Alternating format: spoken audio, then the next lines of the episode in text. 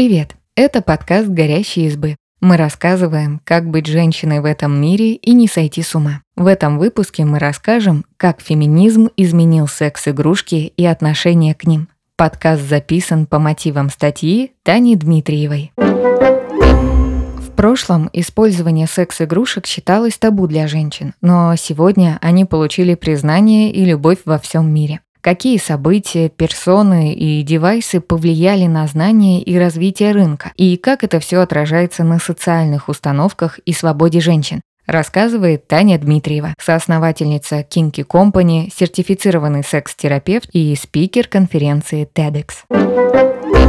Как в прошлом использовали секс-игрушки и относились к ним? Первому известному примеру около двадцать восемь тысяч лет. В две тысячи пятом на раскопках в Германии нашли прообраз фалоимитатора из камня. В Древнем Риме и Греции использовались фалосы из кожи и камня, а лубрикантом служило оливковое масло. Подобные секс-игрушки пользовались популярностью среди мужчин и считались предметом культа, мужской силы, оберег от зла и неудач. В тысяча пятьсот пятьдесят девятом году итальянский хирург Реальдо Коломбо сделал открытие. Впервые в своих медицинских рукописях описал клитор как источник женского наслаждения. Но в шестнадцатом веке пришло пуританство с религиозным фанатизмом, которые практически навек уничтожили сексуальное развитие в обществе, в том числе и в медицине. Любые проявления сексуального влечения и даже традиционный секс считались болезнью. С ней боролись как могли. Пугали прихожан церквей рассказами о пагубном воздействии рукоблудия. Женщинам ставили диагноз – нимфомания или бешенство матки. Таким пациенткам рекомендовали долгие прогулки на лошадях, а иногда и практиковали более радикальные меры – удаление яичников и женское обрезание. Уже во второй половине девятнадцатого века с ослаблением пуританских взглядов врачи стали гуманнее относиться к женщинам. Для лечения женской истерии и других заболеваний, которые, как считалось, были вызваны сексуальными причинами, начали использовать вибраторы. Симптомы истерии – резкие перепады настроения.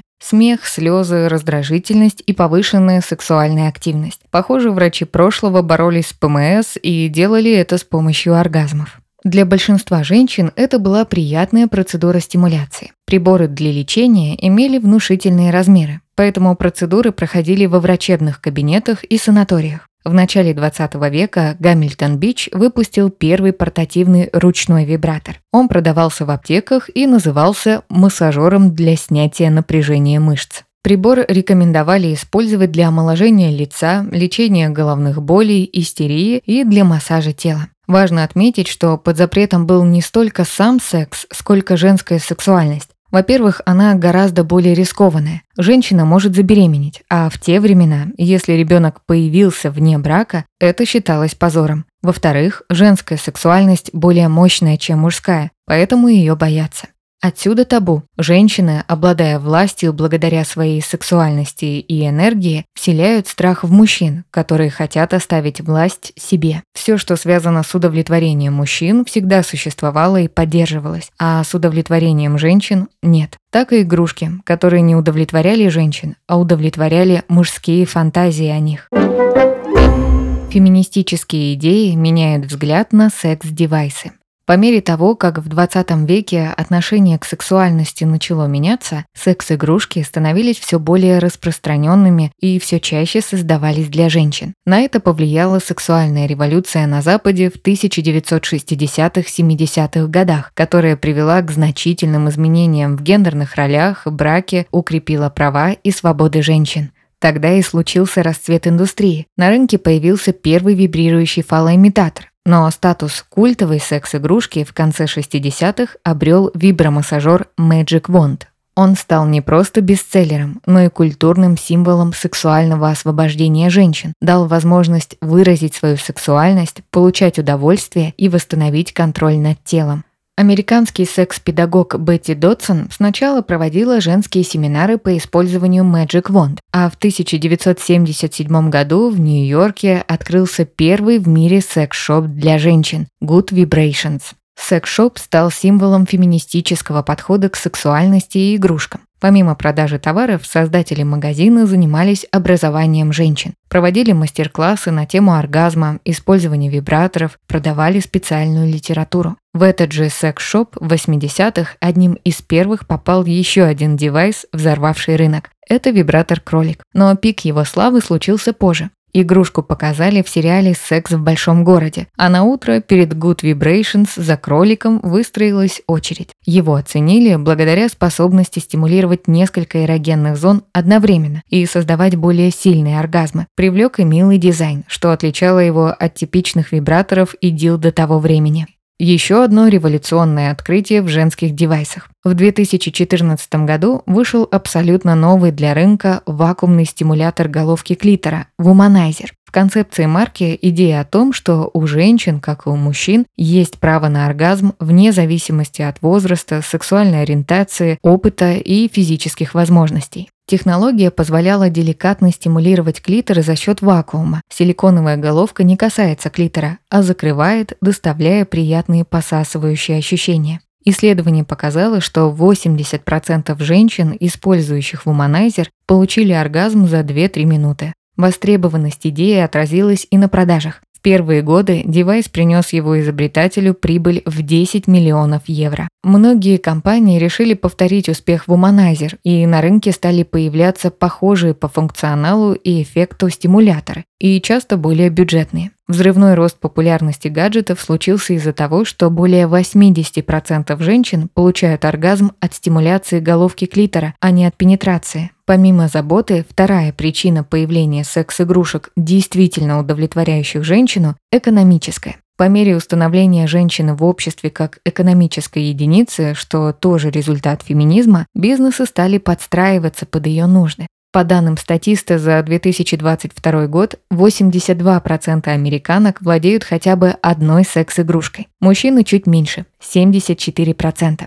Как обстоят дела в современной России? В две тысячи двадцать втором году на Озон самыми востребованными стали классические вибраторы в анималистичном дизайне и клиторальные стимуляторы вакуумного типа. Целевая аудитория таких девайсов – это женщины, и в первую очередь покупают активно они.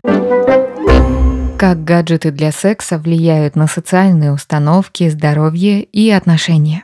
Концентрироваться в этом вопросе только на пользе для здоровья – это ограничивающая рамка и стереотип. Гораздо важнее фокусироваться на свободе выбора. Каждая женщина сама решает, что для ее здоровья важно, полезно и хочется, а что нет, обсуждает со своим врачом и принимает решение. Также с ростом рынка девайсов у женщины появилось больше сексуальной осознанности. Например, экологично подходить к вопросу мастурбации. Женщины перестали выбирать мужчин по принципу «мне в целом не важно, главное закрыть потребность мастурбации об кого-то». Особенно это актуально для людей с высокой половой конституцией. Сейчас есть альтернатива в виде игрушек, что помогает более вдумчиво подходить как к выбору заняться сексом или нет, так и выбору партнера. Отдавать приоритет качеству секса, а не количеству. Реже выбирать неудовлетворяющие отношения. Если мы используем секс-гаджеты, то можем уже не вступать в те отношения, в которых не хотели бы находиться или которые нас не удовлетворяют по разным причинам, например, встречаться для здоровья с абьюзивным партнером. Быть более уверенной в себе. Появляется понимание, что сексуальную потребность можно закрыть самой. Это очень помогает быть уверенной и уметь опираться на себя в разных аспектах жизни, чувствовать себя более комфортно в сексуальных отношениях с партнером и позитивно относиться к своему телу.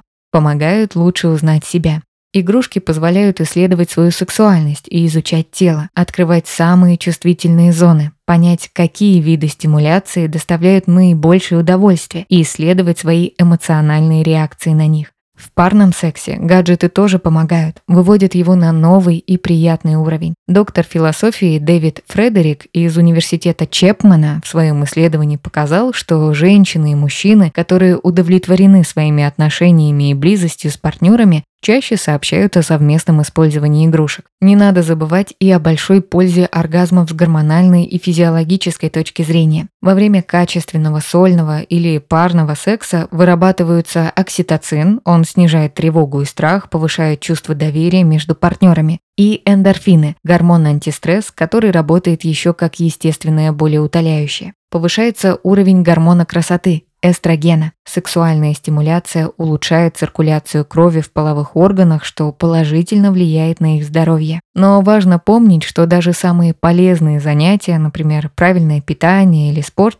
при нездоровом и фанатичном подходе начинают вредить качеству жизни, организму и отношениям. Если переборщить с игрушками и много мастурбировать, не тренировать нейронную систему разными взаимодействиями, то можно сильно повысить порог чувствительности и усложнить получение оргазма другими способами. Поэтому здесь важна золотая середина. Использование секс-игрушек – это личный выбор каждой женщины, который в любом случае должен уважаться и поддерживаться обществом. При правильном использовании секс-игрушки приносят множество позитивных эмоций, положительно влияют на качество сексуальной жизни и здоровья.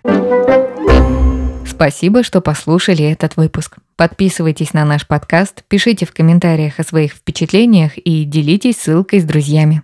Пока!